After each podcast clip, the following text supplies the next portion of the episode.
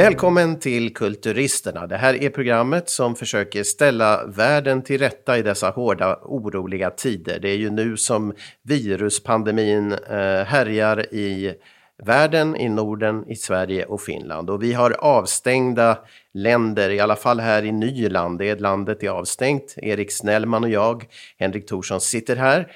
Välkommen med, Erik Snellman. Tack, tack. Och som ni hör så är vi ju inte på samma plats eftersom Erik sitter, ja du är väl i, var är du? Jag är i Nickby i Sibbo. Just det.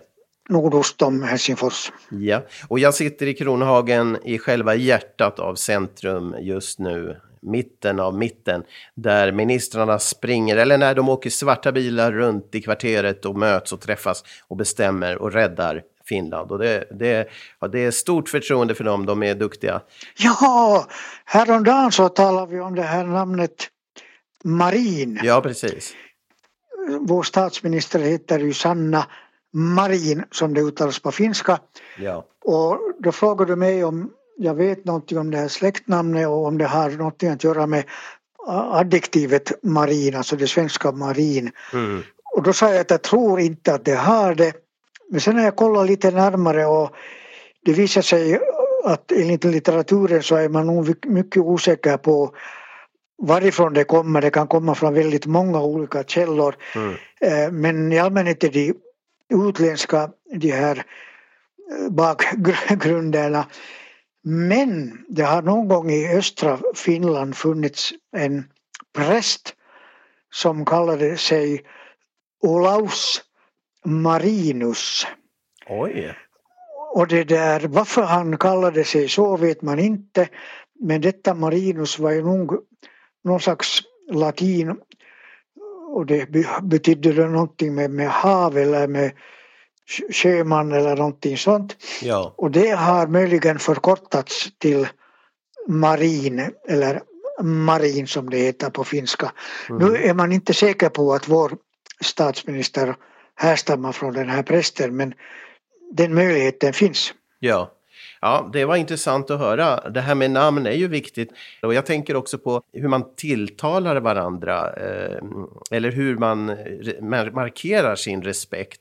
Om vi tittar tillbaka till det Helsingfors som gått så tjänstemän på den tiden när Topelius beskriver dem på 1800-talet under vissa perioder så var man tvungen att ha uniform där, alltså i Helsingfors.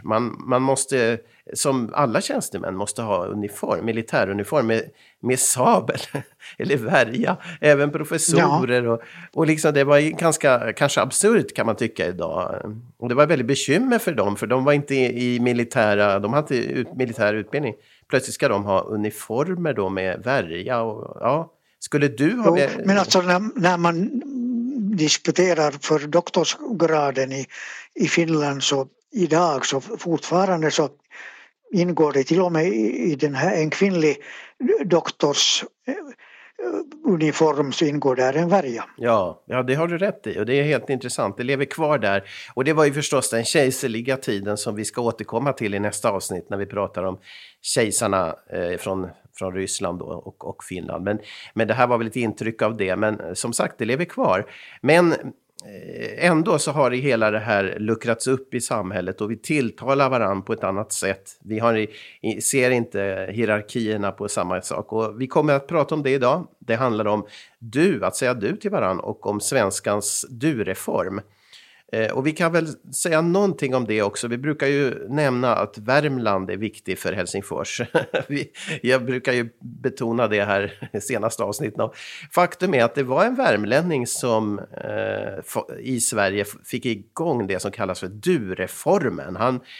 Och hans koppling och kopplingen till honom är inte helt främmande idag heller just till det här vi just sa om de här presskonferenserna med tjänstemän. För han var nämligen också generaldirektör för något som hette Medicinalverket och som sen uppgick i Socialstyrelsen i Sverige och där blev han också förste chef. Det var 1968 och det är ju Socialstyrelsen som vi ser idag ofta i Sverige då uttala sig om läget när det gäller till exempel medicinsk utrustning och allt där. Så de är mycket aktuella de här tjänstemännen.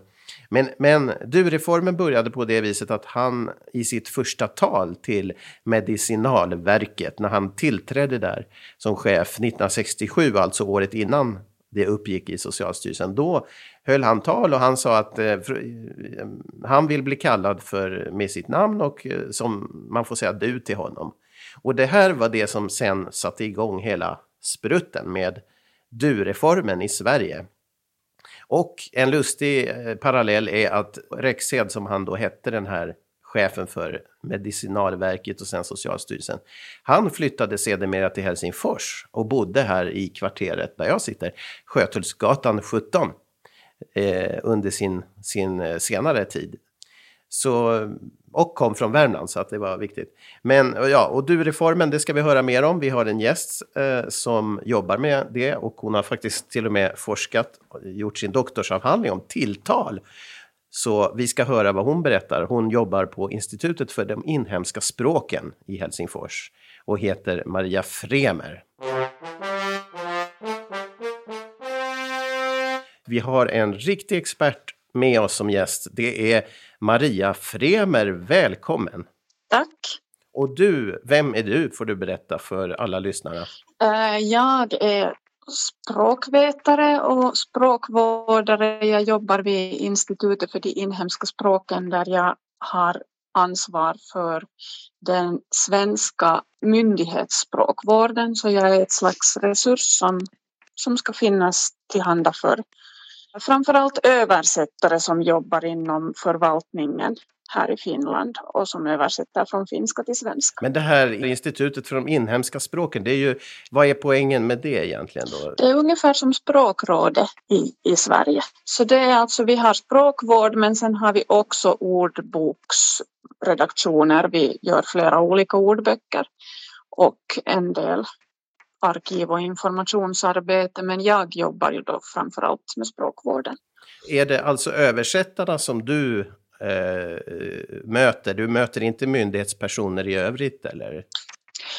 Jag håller utbildningar ibland, och då har det ibland varit grupper som består enbart av översättare, men ibland har det varit kommunikatörer och andra tjänstemän som använder eller vill använda svenska i jobbet och som vill höra om det senaste inom språkvård och hur man skriver klarspråk och sånt. Men det är inte någon tillsynsaktör eller så? Nej. Vi har inte någon sån här liksom uppsökande verksamhet, och jag är inte någon språkpolis och felfinnare, utan jag är mera av ett bollplank man får mejla eller ringa till mig när man har någon språkfråga man funderar på, så försöker vi lösa det tillsammans. Oj, det ska vi göra mycket, men du har ingen skyldighet att svara på våra frågor. Men du och Erik och du, ni har väl också mötts tidigare på något vis? Jo. När jag var nybliven magister så blev jag frilansöversättare vid Yle och höll på med tv-översättningar i ungefär 8 år sådär. Så det var där jag lärde känna Erik, och efter det, så eftersom vi delvis har jobbat inom samma fält, så är det klart att han har liksom figurerat någonstans. Just det, ni har arbetat. Men Maria, det här med språk, och jag gissar att du var magister inom det här området, och sen blev du ju doktor också inom det här området språk då. Jag är doktor i nordiska språk, så heter det. Nordiska språk. Men vad var det som fick dig att komma in på det här språkspåret, skulle du säga? Jag har alltid varit intresserad av språk, men att det sen blev just nordiska språk var mer av en slump, för att jag tror att det jag visste var att jag ville ha studierätt vid humanistiska fakulteten. Och så råkade jag börja med nordiska språk och litteraturvetenskap, och jag gillade och fortsatte på den banan, men det var liksom... Det var inte någon självklarhet att jag skulle försörja mig som språkvetare. Jag har också en ekonomiutbildning i bakgrunden, och jag jobbar ganska mycket med ekonomiförvaltning vid sidan av studierna. Så det var liksom, så småningom började jag göra lite översättningsjobb och sånt också. Och sen blev jag magister och frilansöversättare vid Yle, och då fick jag också studierätt för att avlägga doktorsexamen. Så att jag bedrev doktorandstudier i några år, sen la jag det på hyllan och tog upp det på nytt mycket senare. Men så det var inte en passion för just svenska eller nordiska språk i sig som drev, utan det var mer lite praktiskt tänkande där, eller hur ska jag tolka det? Det var mera en passion för språk. I allmänhet, ja, just det. Jag vill säga, för språk och litteratur. Mm. Och så ligger det väl kanske nära till hands eftersom svenska är mitt moders. Och eftersom det finns en marknad för översättning till svenska i Finland. En jättestor marknad, så då är det ju liksom ett ganska smart val. Ja, precis. Men vad var det för språk översatte du? Finska till svenska, engelska till svenska, norska och danska till svenska. Just det, okej. Okay. Ja, Erik har ju skrutit med sin danska här. Bland annat så ska vi i det här avsnittet få höra honom sjunga några danska sjömansånger lite senare. Det som gjorde att han, vad jag har förstått Erik, som du lärde dig danska på riktigt på. Så hur bra är du på danska, Maria? Kan du några danska sjömansånger också? Jag har ingen aktiv danska. Jag är ganska bra på att förstå danska, men... Ska säga, jag har gått kurser, men det har varit kurser som är liksom inriktade på att se på danskan i ett kontrastivt perspektiv, jämföra med svenskan och språkhistoria och att öva upp sig i att förstå både talad och skriven danska. Ja, men en nyckel kan vara danska sjömansånger, det ska vi poängtera, ja, eller hur? Jag måste komma ihåg det här med kontrastiv. Vad sa du om kontrastiv? Att man liksom betraktar språken kontrastivt och jämför svenskan och danskan och svenskan och norskan och sådär. Jo, det är ungefär så där har jag tänkt säga, men jag visste inte att man kan säga det med sådär fina ord. Okay, just ja. Det, ja. Bravo. Men vi ska prata om ett kapitel i en bok som du har skrivit, och det är den som vi haft uppe tidigare här också i podcasten. Det är ju den här serien Svenskan i Finland, ett gäng böcker där de historiska böckerna då om språkhistoria heter finländsk svenska, och där har du skrivit ett kapitel om tilltal. Berätta lite, vad handlar det om? Det handlar om tilltalets utveckling i finlandssvenskan. Alltså med tilltal menar jag nu då om man säger du eller ni eller använder titlar eller namn eller hur man uttrycker sig när man tilltalar en annan människa. Mm. Och det här kapitlet har egentligen, om man ser det från mitt perspektiv, så är ju bakgrunden den att jag har disputerat om tilltalets utveckling under 1900-talet i svenskan, men då speciellt alltså Sverigesvenskan. Mm. Så det är det som jag har forskat riktigt mycket i, och vill man se på finlandssvenskan så finns det inte riktigt lika mycket material, i alla fall inte av samma slag som jag har sett på när det gäller Sverige. Så det här kapitlet jag har skrivit om tilltalet i finlandssvenskan baserar sig på lite liksom, hur ska vi säga, ett lite splittrat material. Det är svårt att hitta någonting som kunde liksom, så att man skulle kunna få en stor samling med texter eller filmer eller någonting ur samma genre och sen se hur det utvecklas.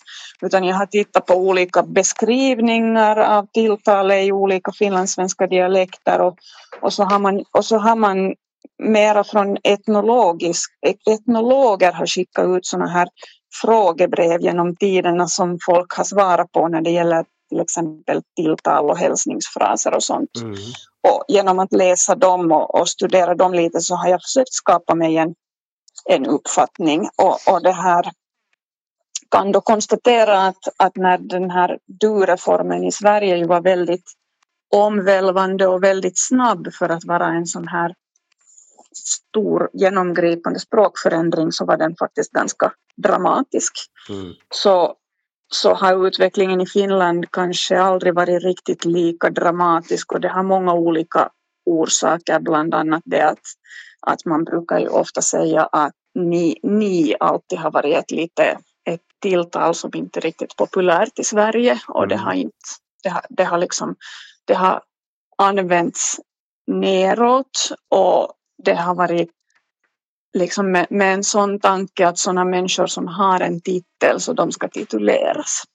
Och så säger man ni till de som inte har en titel. Men så här var det aldrig i Finland, utan i Finland har man nia helt obekymrat.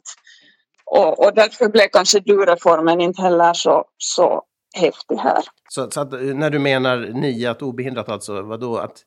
Vem sa man ni till i Finland då? Ni var ett och är väl fortfarande idag ett formellt hövlighetstilltal till vem som helst som man inte känner speciellt bra. Ah. Och duandet har brett ut sig så att de flesta säger väl du till de flesta på svenska i Finland idag, men ni lever ändå kvar. Mm. Så att det händer ganska ofta i till exempel, ska vi säga, det finns studier där man har tittat på läkarmottagningar till exempel, ja. Så där förekommer det att läkaren och patienten niar varandra här i Finland, medan det i Sverige är ytterst ovanligt. Och hur är det när du har vuxit upp, hur har du uppfattat det själv, det här med titlarna, eller vad ska vi säga, tilltalet? Jag har alltid gillat att säga du och känt mig lite obekväm, men ni, det är liksom min personliga upplevelse. Jag tror inte att det har ändrats, men jag har förstås blivit mycket mer medveten om det i och med att jag har forskat så mycket i det under de senaste åren. Men Erik, du heter ju Snellman och du är ju, din pappa var ju minister och allting, så du måste ju ha levt i ni-tiden. Eller? Hur var det med ni och du i ditt liv? Alltså, det här med min pappa har nog väl ingenting med det här att göra, men jag är alltså 62 år gammal och jag tycker mig ha märkt en viss förändring på de sista åren. Att man sa, i 50 år så sa man du till mig i nästan alla tänkbara samband. Och nu börjar folk, kassaflickorna börjar säga ni. Men det är ju inte säkert att det beror, det kan ju hända att det här är helt skenbart. Att det inte är så att bruket förändras, utan det är det att jag blir äldre.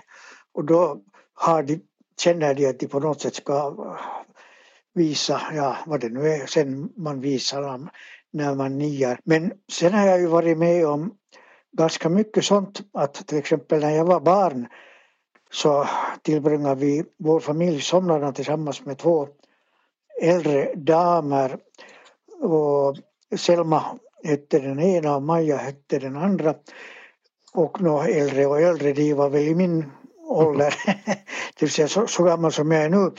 Och min mamma vågade aldrig ta ställning till om hon skulle dua dem eller nia dem. Så hon gjorde ingendera, utan hon sa att nu tar Selma lite kaffe här, eller har Maja ännu gaka på tallriken eller någonting sånt.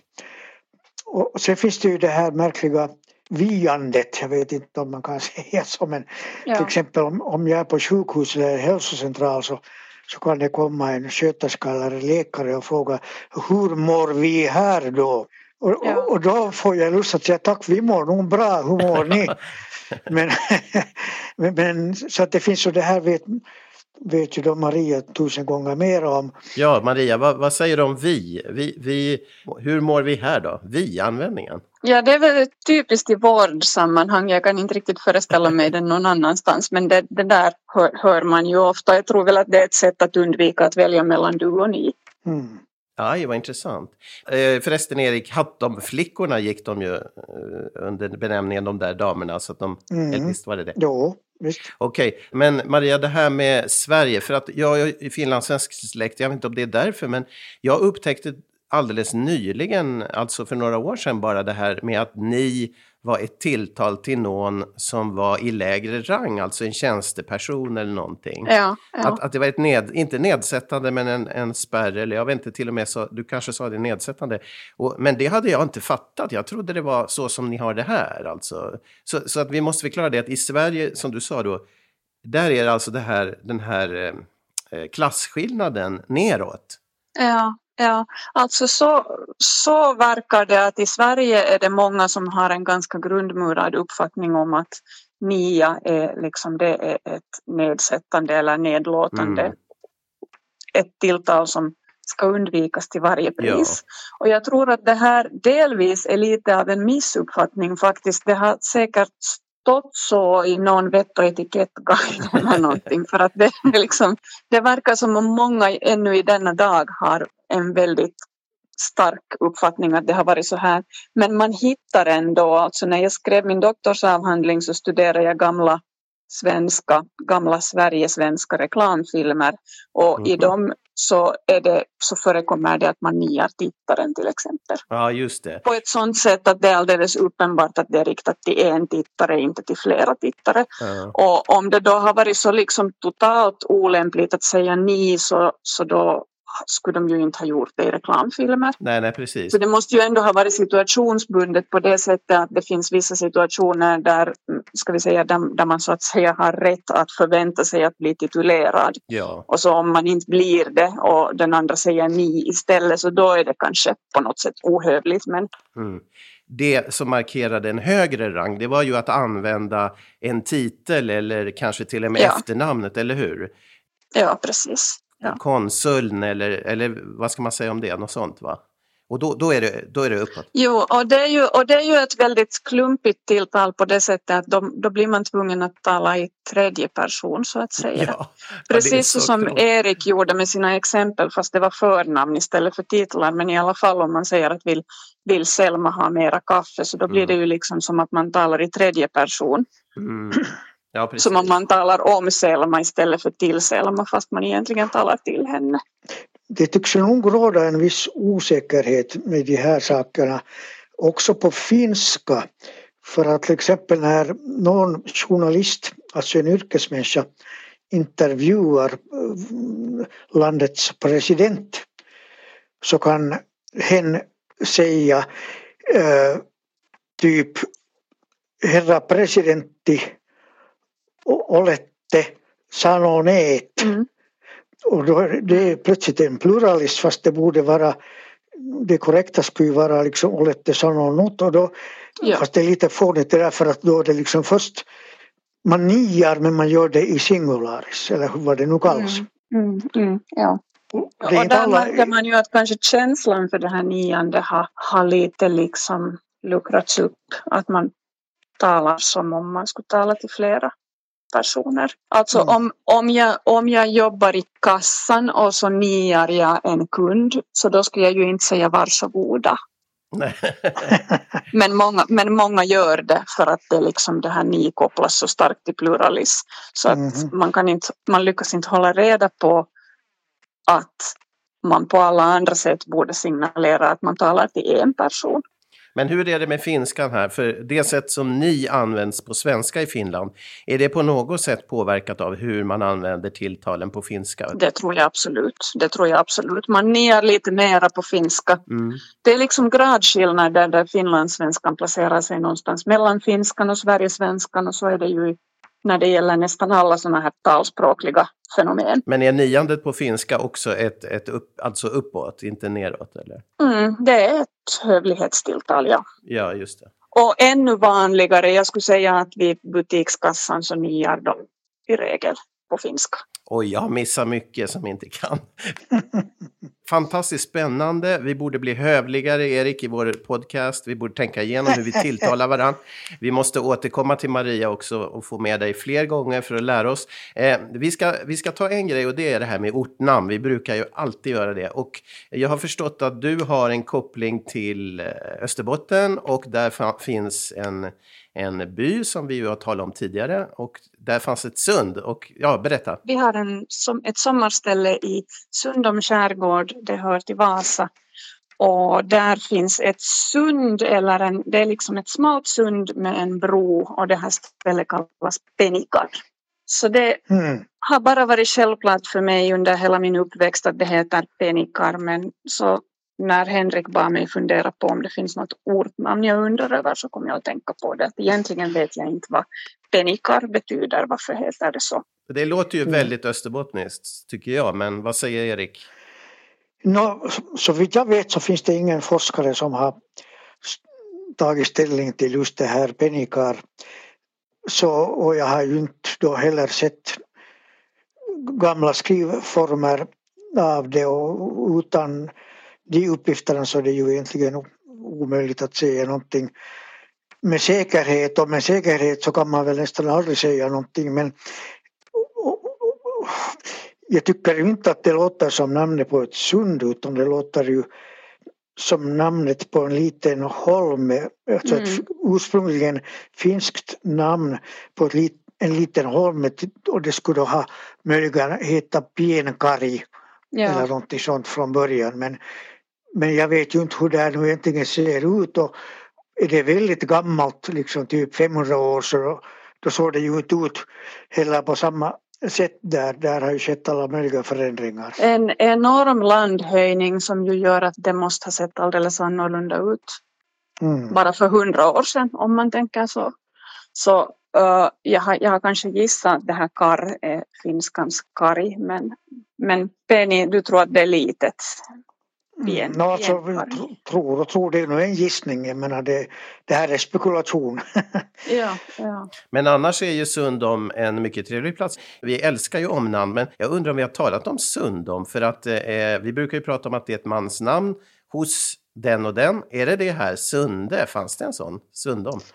No, det tror jag väl inte, utan nu har det väl att göra med att det är ett sund.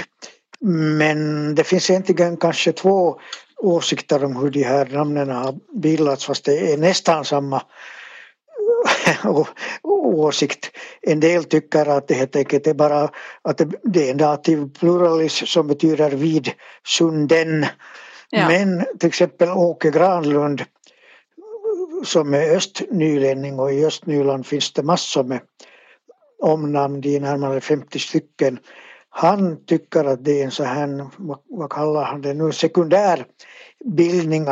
Alltså de som bodde vid sundet, de kallades för sundborna. Och då kunde man till detta bilda liksom ett sundom, så att det egentligen är hos dem som bor vid sunden. Mm. Men annars så finns det väl inte så många omnamn i Österbotten. Det finns Bötom och Sundom, och så finns det väl något till. Men det finns ju annars ganska jämnt fördelade över svensk Finland. Men allra mest finns det då i östligaste Nyland. Ja, och ja, för de som bor kring Havsviken där, det är deras plätt. Så vi hade en fråga också. I dessa tider när vi spelar in det här är det ju isolation här i Nyland och tråkiga tider i världen. Och det här ordet bobba har kommit upp. Vi bara för en gissning, så, och vi kan inte komma till rätta med det riktigt. Brukar du använda ordet bobba alls? Ja, det brukar jag, ja. Ja, okej. Ja. Och vad är det för dig? Vad betyder det för dig? För mig betyder det bakterie eller virus. Ja, just det. Och inget annat. Nej, just det. Mm. Men jag har förstått att andra, jag har en kollega som har gjort en liten webbenkät om det här och som ska skriva om det för nästa nummer av språkbruk, så vi får ju se vad hon kommer till. Aha, okej. Okay. Sen, det är ju det här med tilltalet hen som är ju rätt intressant. Det på något sätt i min värld kopplar det lite till du-reformen. Den här hen-reformen. Mm-hmm. Och det var, jag vet inte, det är väldigt långsökt varför det gör det för mig. Men vad har du att säga om hen? Det är inte direkt tilltal, men det är ju någon, eller är det tilltal? Det är omtal. Ja, det är inte tilltal. För du säger ju inte hen till någon, utan du säger hen när du talar om någon. Ja, precis. Det är ju sund om då, är ju också ett omtal. Men ja, hen, där hen, så vill du uttala dig om hen då? För det är inte dina domäner, det är inte ditt härad riktigt. Nej, men det är klart att det kopplar till, alltså förändringar i pronomensystemet i ett språk är ju jätteintressanta för en språkvetare. Så det är klart att jag har följt med i den här debatten kring det och så vidare. Och jag tänkte liksom, från ett finländskt perspektiv så är det kanske så att inställningen har varit lite mindre komplicerad genom att finskans hän är så självklart för oss. Alltså det att man kan ha ett könsneutralt tredjepersonspronomen är liksom inget konstigt alls. Men det är klart att det har varit om... För det finns på finska. Ja, och det har ju varit omdiskuterat här också, precis som i Sverige. Men det används också i Finland, och jag tror att nu börjar det vara ganska länge sedan jag senast har hört någon påpeka att det ju betyder höna på engelska eller någonting som folk alltid sa för några år sedan. Mm. Okej. Okay. Och jag använder det själv istället för att skriva han eller hon. Mm. Så skriver jag gärna hen, och ifall en person som inte vill identifiera sig som hon eller han säger att hen vill bli omtalad som hen, så är det klart att jag försöker komma ihåg det. Ja. Precis som jag försöker komma ihåg folks namn, att det är ju inte konstigare än det, tycker jag. Ja, det var väldigt fint sagt. Jag ska själv tänka på så som du gör. Jag ska nämna det att när jag läste juridik som ung, höll jag på att säga, fast det var faktiskt bara för 2 år sedan, så jag var inte ung, men då hade vi en rättegång, provrättegång, vad heter det, testrättegång, och så på förvaltningsrätten i Stockholm, och så var det debatt efter då, liksom jättemånga studerande, och en studerande till pratade då om det var om mig, så sa hon att ja, hen blev arg. Men den personen satt ju där. Ja. Och det blir för mycket liksom. Jag ville nästan säga att jag är ingen hen. Ja. Fast jag heter ju Henrik visserligen. Men jag är ju ingen hen. Eller då går det för långt. När du inte kan säga vad jag är. Men hon ville det med respekt för att hon visste ju inte hur jag var lagd. Nej, det är klart. Eller, det är klart. Jag vet inte. Jag tror att det där är ändå ganska ovanligt att man omtalar någon som hen utan att den har uttryckt någon önskan om det. Ja. Att om någon gör det så är den ganska radikal, men det där, ja. Men för är inte hen, för kan man tilltala någon? Ja, jag säger att jag vill bli tilltalad hen, det är helt möjligt. Jag blir omtalad. Mm. Erik, vad säger du? Ja. Ja, jag heter ju Erik, men jag känner mig inte som en version av er. Nej. I och för sig. Men alltså jag har ju följt med förstås den här, hur det har utvecklats under de senaste åren. Och i början så avskydde jag det här hen, och det var inte därför att jag hade någonting, att jag ska koppla ihop det med engelska hönor. Utan jag tyckte bara att det är fånigt och konstgjort. Och sen började jag använda det i texter för att visa hur fånigt det är på något sätt. Och det var liksom ironiskt eller sarkastiskt eller vad vi nu vill kalla det. Och det höll jag på med i några år. Och sen märkte jag till sist att jag inte alls tycker att det är ironiskt mer. Utan det kommer ganska naturligt egentligen. Mm. Ja, det här var mycket viktigt, och jag nämnde här kopplingarna till historien, och det var ju så att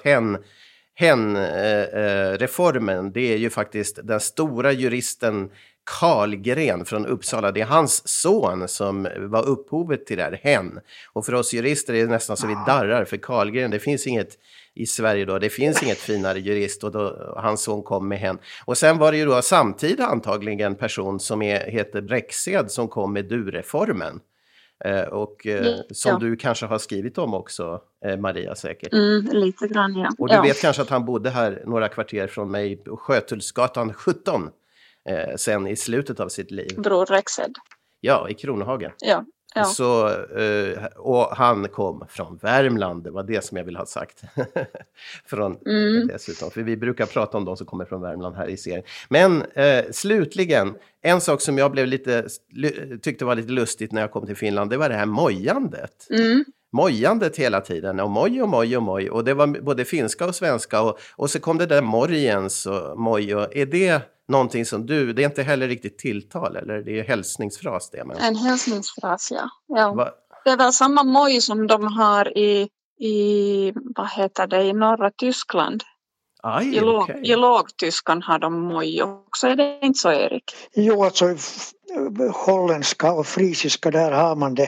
Men jag skulle ändå våga påstå att det inte nu, alltså det finns en teori att det skulle ha kommit med holländska sjömän till Finland. Men ja, varför inte? Jo, men jag tror nog mera på personligen att det är någon slags version av morgens, som då är någon slags version av morgon.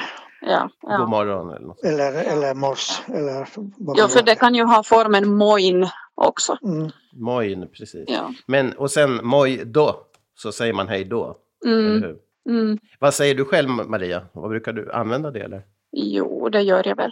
Okay. Men det känns informellare än hej. Alltså hej är informellt och moj är ännu mer informellt. Aha, okej. Då måste man känna varandra bra. Men det är intressant att när jag går i affären här i Nickby i Sibbo, så Det här är då alltså en tvåspråkig kommun och det är så i stort sett 50-50. Och man skulle tro att det går att signalera åt kommunen i kassan att vilket språk man talar. Mm. Men det är jättesvårt för att hej är samma på bägge språken. Moj är det samma. Och också om jag säger morgens eller hejsan. Ja, hejsan, det kan man också säga på finska. Ja. Aj, så okay. Jag vet inte om det är någon slags inbyggd mekanism att man inte vill att det ska gå att säga så. Så jag måste nästan säga goddag om jag vill låta någon förstå att jag är svenskspråkig. Och det gör man väl inte på finska, och säger man päivää på finska så då är man garanterat finskspråkig. Mm. Men där är någonting lite konstigt med det där som jag aldrig har förstått. Sen kan man förstås fråga sig att om det nu är viktigt att signalera jag talar bägge språken lika bra, men jag tycker ju om att bo här just därför att jag kan använda mitt eget språk överallt. Har du testat päivää goddag? Ja, men det förstår de inte. De svarar med päivää goddag. Ah, ja, okay. Just det, ja. Så de förstår inte att man ska välja. Nej. För det är någon slags sånt här uttryck, eller nästan kampanjuttryck det där päivää goddag för svenska. Det var väl nästan en kampanj, men jag tror att i Österbotten är det lite vanligare. Mm, okay. Jag tycker jag har hört det i Vasa rätt mycket, för att där är det alldeles självklart att alla som jobbar i kassa kan både finska och svenska. Just det. Mm. Ja, men fantastiskt Maria att få ha dig med, vad roligt samtal vi har haft upp. Tack så mycket. Tack. Hej då Maria. Hej då. Vad har vi för kommentarer till det här med tilltal och borde vi förbättra vårt tilltal här i? Ja, jag tycker att ni har ett utmärkt tilltal. Ja, men du vet att det är nedsättande i Sverige. Så att, ja. Ja, men vi har också ett utmärkt tilltal. Men det glömde jag att säga till Maria, men jag är ju en typisk 60-tals barn. Alltså jag är född på 60-talet men uppvuxen i början av 70-talet. Och vi sa ju aldrig till exempel mamma och pappa, utan vi sa bara förnamn. Mm. Till våra föräldrar. Och det är typiskt det här. Jag har aldrig varit med om det här med ni någonsin. Jag har aldrig tänkt på det liksom som i min uppväxt. Det har aldrig förekommit att det här med ni. Det är helt främmande. Och jag sa inte ens. Men då ändrades ju det. För min bror som är 7 år yngre. Han sa pappas namn men mamma. Så pappans namn och mamma. Och sen kom vår syster som är ytterligare 5 år yngre. Eller 6 år yngre. Och hon sa mamma och pappa, på 80-talet är hon född. Så men både jag och min syster som är född på 60-talet slut, vi sa inte mamma och pappa. Så vi var helt den här du-reformsbarn. Alltså jag är ju född samma år som du-reformen. Så. Ja, när jag var barn så då tilltalade jag mina föräldrar mamma eller pappa. Mm. Men det fanns i vår bekantskapskrets familjer där barn i min ålder kallar sina föräldrar med förnamn. Var det så? Aha. Ja, och det där väckte en stor irritation hos mina föräldrar. Ja. De sa åt mig så här att det där är sådana moderna påfund som kommer från Sverige. Ja, ja. Det var ju så vi hade det. Men jag vet att någon släkt där barnen så att säga var lite missnöjda med sin uppväxt, om man säger så, hur föräldrarna hade skött den. De som var äldre då, äldre generation, äldre än din också, äldre än du, de la bort mamma, pappa och använde förnamn som en protest mot att de inte godkände hur de hade blivit uppfostrade eller vad ska jag säga, uppdrivna. Ja. Så att då var det en markering att jag accepterar inte att du är mamma utan du är liksom Gertrud eller whatever så här. Det var ju hårt slag för föräldrarna. Och kanske det var så dina föräldrar upplevde det också, att det var nedsättande. Det är möjligt, jag kan inte fråga dem längre för de är döda. Men min son som nu är 25, så under hans första 20 år, så när vi talar om mina föräldrar, alltså hans far, föräldrar. Så då talar vi om farmor och farfar. Mm. Men nu märker jag ju att när han är 25 så nu ser jag Karin och Magnus. Ja. Så här liksom efteråt. Jag minns alltså, att du kallade dem Karin och Magnus när på min tid när jag kände dem, eller? Var det fel? Det var bara när du talade om dem kanske. Det kanske hade då med dig att jag göra på något sätt.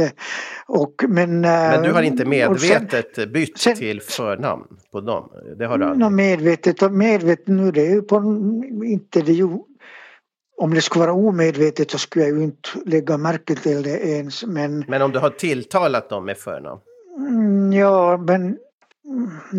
Det kom så småningom det där på något sätt. Men om jag, beroende på vem jag talade med, om det var liksom en klasskamrat, så då sa jag ju, alltså när jag gick själv i skolor, då sa jag ju liksom typ morsan och farsan. Jo, precis, ja. Och det där... Och det sa jag aldrig. Men jag gjorde det aldrig, jag använde det aldrig som en tilltalsform. Mm. Att jag skulle ha sagt, hör du morsan? Mm. Eller kom hit farsan eller någonting sånt. Nej. Men om jag talade om dem så då kunde jag använda de här orden. Ja, just det. Precis, ja.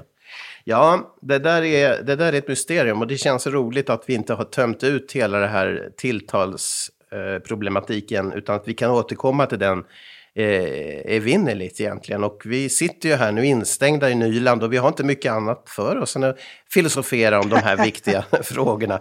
Hur vi ska tilltala varandra, det blir ju viktigt när de öppnar gränserna. Då kommer vi att träffa nya människor på andra sidan. Då kommer det nya människor in här i Nyland igen och då måste vi veta hur vi ska föra oss och hur vi ska benämna varandra och tilltala varandra.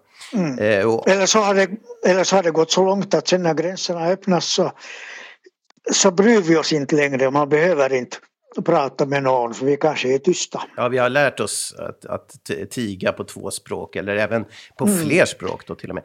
Men du... Så Brecht hade rätt. Brecht hade faktiskt rätt. Och även Brecht har varit i Finland. Men vi ska nu fråga oss hur vi ska se på det här med de 30 byarna i Helsingfors. Vi har redan berättat om det Helsingfors som gått helt kort i början här. Men nu mot slutet så ska vi ju ta fram några ord. Och det är ju byar som har blivit stadsdelar.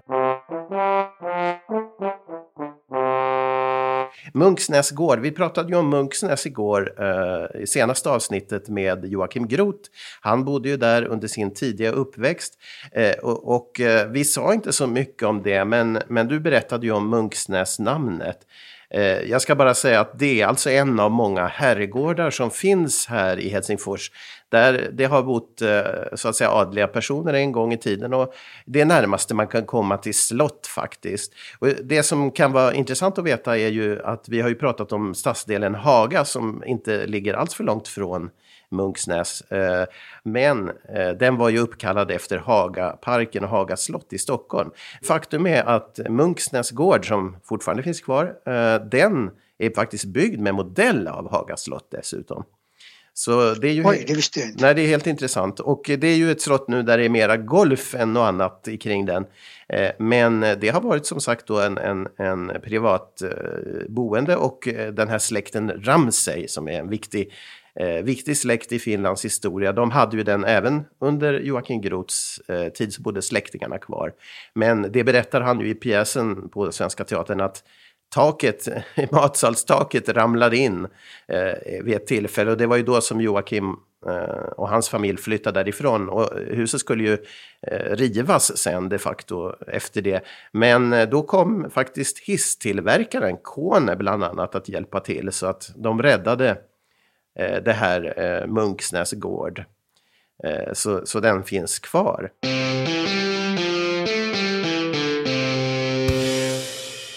Men det var Munksnäs och nu ska vi gå vidare till dagens ortnamn. Ja, vi börjar med ett namn som inte är politiskt korrekt idag.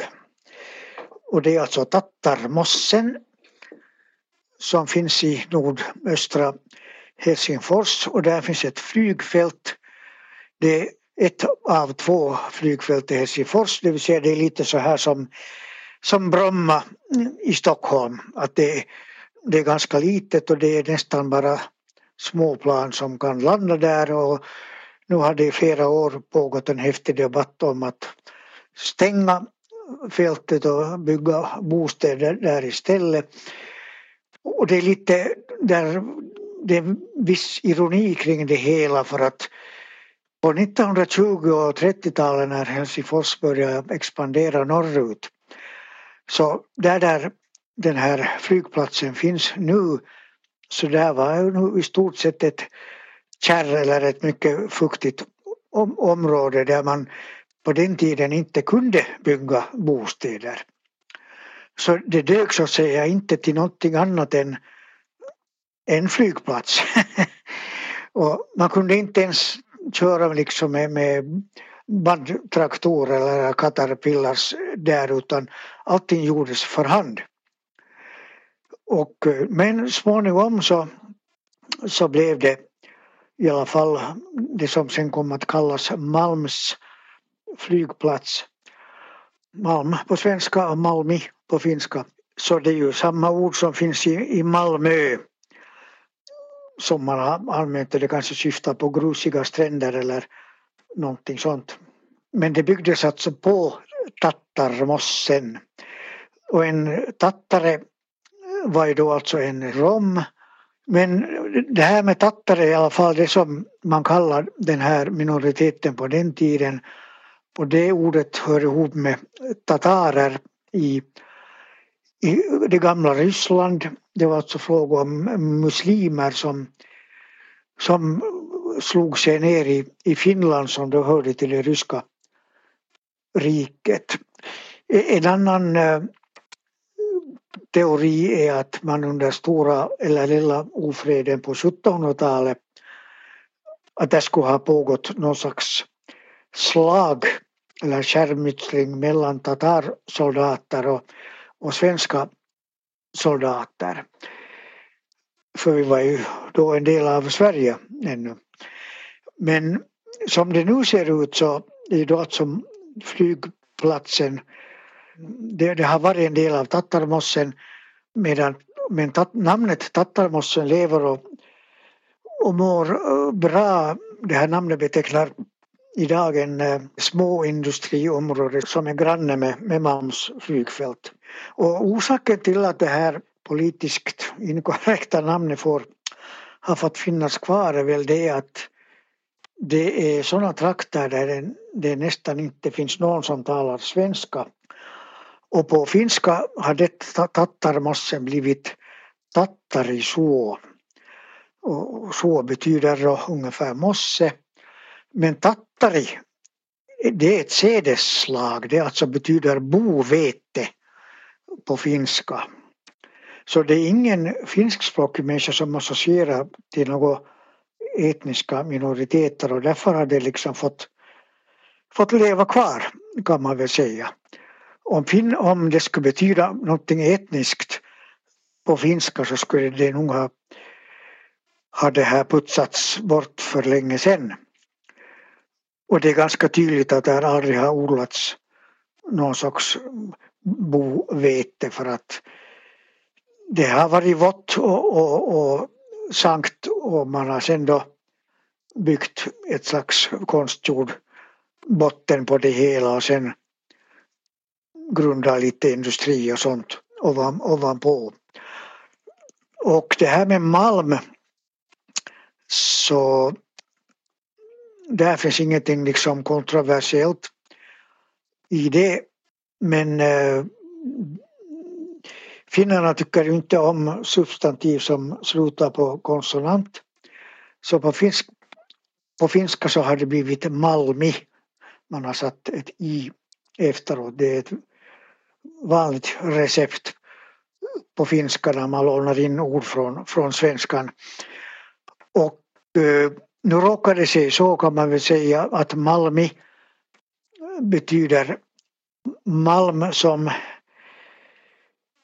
fås ur gruvor, till exempel järnmalm. Men den betydelsen kunde man ju tänka sig på svenska också, men det stämmer inte.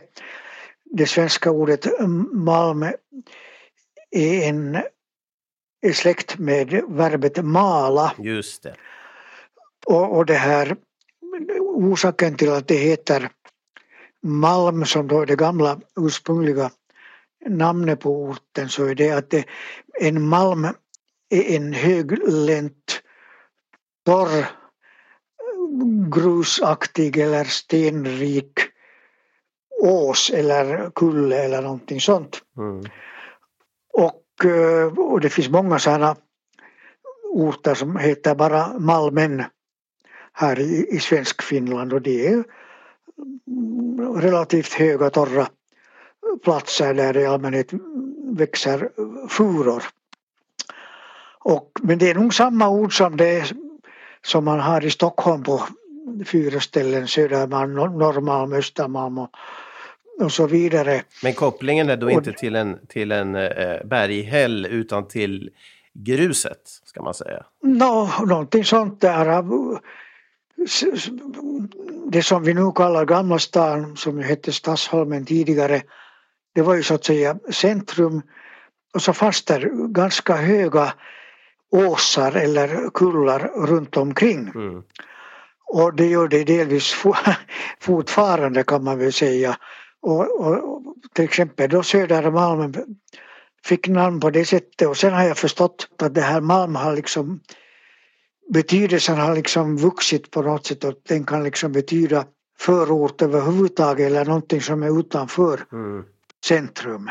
Ja, och liksom och de här herrgårdarna vi pratade om i Helsingfors, så det var ju det som utmärkte malmarna först. Det var ju de där malmgårdarna, alltså herrgårdar som du säger som låg utanför då staden.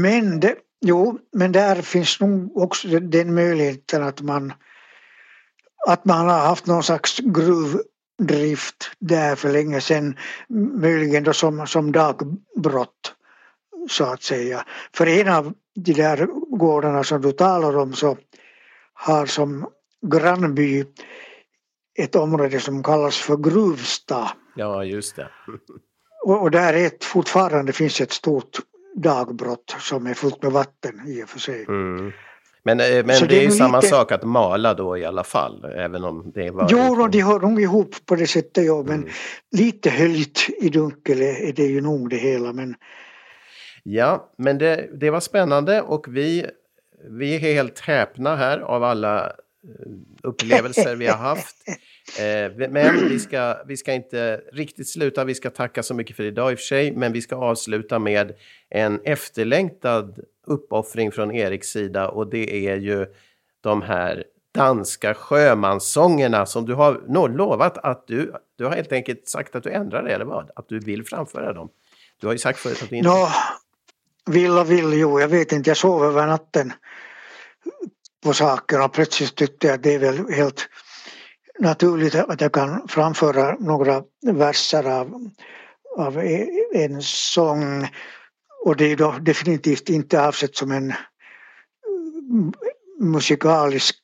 musikaliskt uppträdande, utan det är för att illustrera hur jag som typ 14-åring lärde mig att uttala danska och lärde mig förhållandet mellan dansk skrift och danskt uttal, för att det där är ganska stor skillnad faktiskt. Ja, men det är ett kulturistiskt bidrag och inte ett konstnärligt, kan vi säga, och därför behöver vi inte heller betala någon rättighetsersättning till dig, så varsågod. Jaha. Alltså det finns ju en sång som man väl i Sverige kallar för Svinsta kär, om jag inte missminner mig. Dansen den går upp på Svinsta kär. Men här i Finland så kallar vi den för Ljuvliga sommarnatten. Mm. Och det är ungefär så som den heter på danska. Och på danska går den så här. Sommar och vinter och höst och vår har var sin egen charme. Men som det dejligaste för mig står den lyse juninatt. Dejliga sommernätten, ungdomen håller äden. Stjärnorna blinkar så vänligt ner, fåglarna kvivar om kärlighet. Hör blott stilla kunna toner uppe från trädens kronor. Hele Gudämers orkester tar fatt i en sommarnatt. Fantastiskt, oj vilken höjdpunkt. Det var ju så bra så att vi kommer inte undkomma att betala rättigheter för din framförande här. Ja, hur mycket får jag? Ja, det blir svårt att bestämma. Ja, ni har hört på Kulturisterna. Vi har avslutat med en fantastiskt fin sång. Och vi förstår precis hur vacker danska kan vara. Och hur bra våran expert också sjunger. Så tack så mycket för det. Tack.